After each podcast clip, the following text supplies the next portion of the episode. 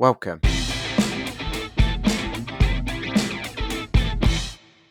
This is Paul Harding. I'm your host to the Aptitude podcast. This is the first episode.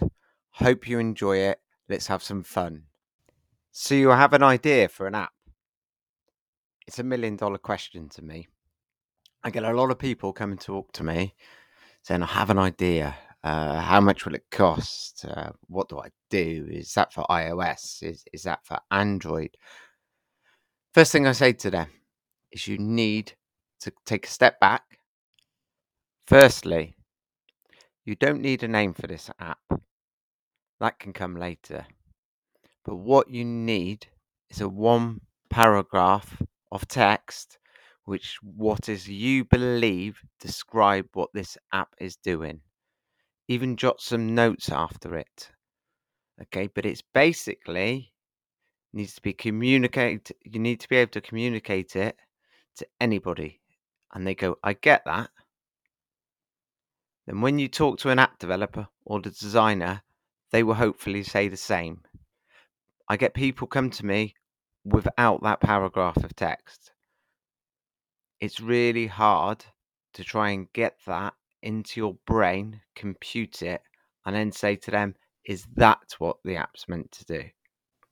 When you have your description and you're able to communicate this to people successfully, take another step back.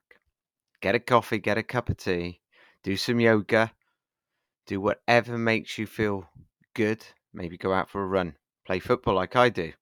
I don't know. What you're looking to do is write a list of features. Now, these can be very woolly at the moment, but they're an outline of what you want the app to do. We're not talking at this stage about how a user would authenticate, i.e., they would log in with their email, they would log in with their phone.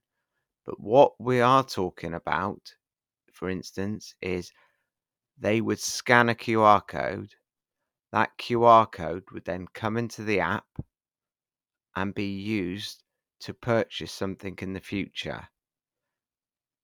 That's the type of thing that you would then talk about more in a feature. If you can imagine the feature list that we were just talking about, you need to break those down further so you understand what you're trying to achieve. When you've got this, you need to order them into what is your high priority. What you're trying to do is limit the cost of the app and get a first release out with some very good, if not the best features, but some very good features that give value if you are struggling to expand, there are people out there that will help you get that idea and break it down a bit further. But once you get to this point, the next thing is very, very important. You need to take those features, you need to go back to people that you trust, people that know would use this app, and you need to come up with a questionnaire or something that you can validate their response to what you're saying this app will do. At that point, you then when sorry, when you get all of this information back, you then analyze it. You refine it and you go back to them. What you're doing by getting this feature list, refining it, you're getting buy in you're building a small community that will be very valuable when you release this. App. Once you have iterated, amended, gone back to people, and you truly believe that this app is possible as a goer, what could be a good idea and will help the app developer designer is to pick up a pen and paper, look at the favorite apps that you use, look at the similar apps, and try to envisage what you think could be on a screen. Would you like an animation? Would you like something a bit different? Again, given the app value. Once you've got this, I think you're in a very good position to go to an app developer. At this point, I just want to make something clear. I do not know, in 25 years' experience, an app developer that can do a design for an app just like or better than somebody that's been trained as a designer. So when you build an app, you are looking for it to be professionally designed and professionally developed. The designer will take your features, take your wireframes, your sketches, and be able to put that into a design. At this point, you need a designer that will allow you to have iterations, just like you've done with your potential small community app users. This will enable you to get a very accurate representation of what you're trying to achieve. That is why you pay a designer. At this point, you could also ask the app developer of what is the art of the possible. Armed with your features list, armed with a design, you're ready to communicate with an app builder or somebody that can write apps for you. App builders. There's been a lot of talk about app builders. I have no problem with app builders. I've posted about it on social media. What you'll find with, a, with an app builder is it will get you an app into the store. It will become harder and harder as you keep refining requirements, getting new requirements. You would then be unable to transfer that code to an app developer. They would most likely have to start again. I've heard a couple of stories where people have got the app built and then the company that's written the app builder also will then say that you're trying to customize this once they contact support because they can't do something beyond what the app builder will do. So we're going to charge you. So quickly, the fees can go up with an app builder when they seem so good to start with.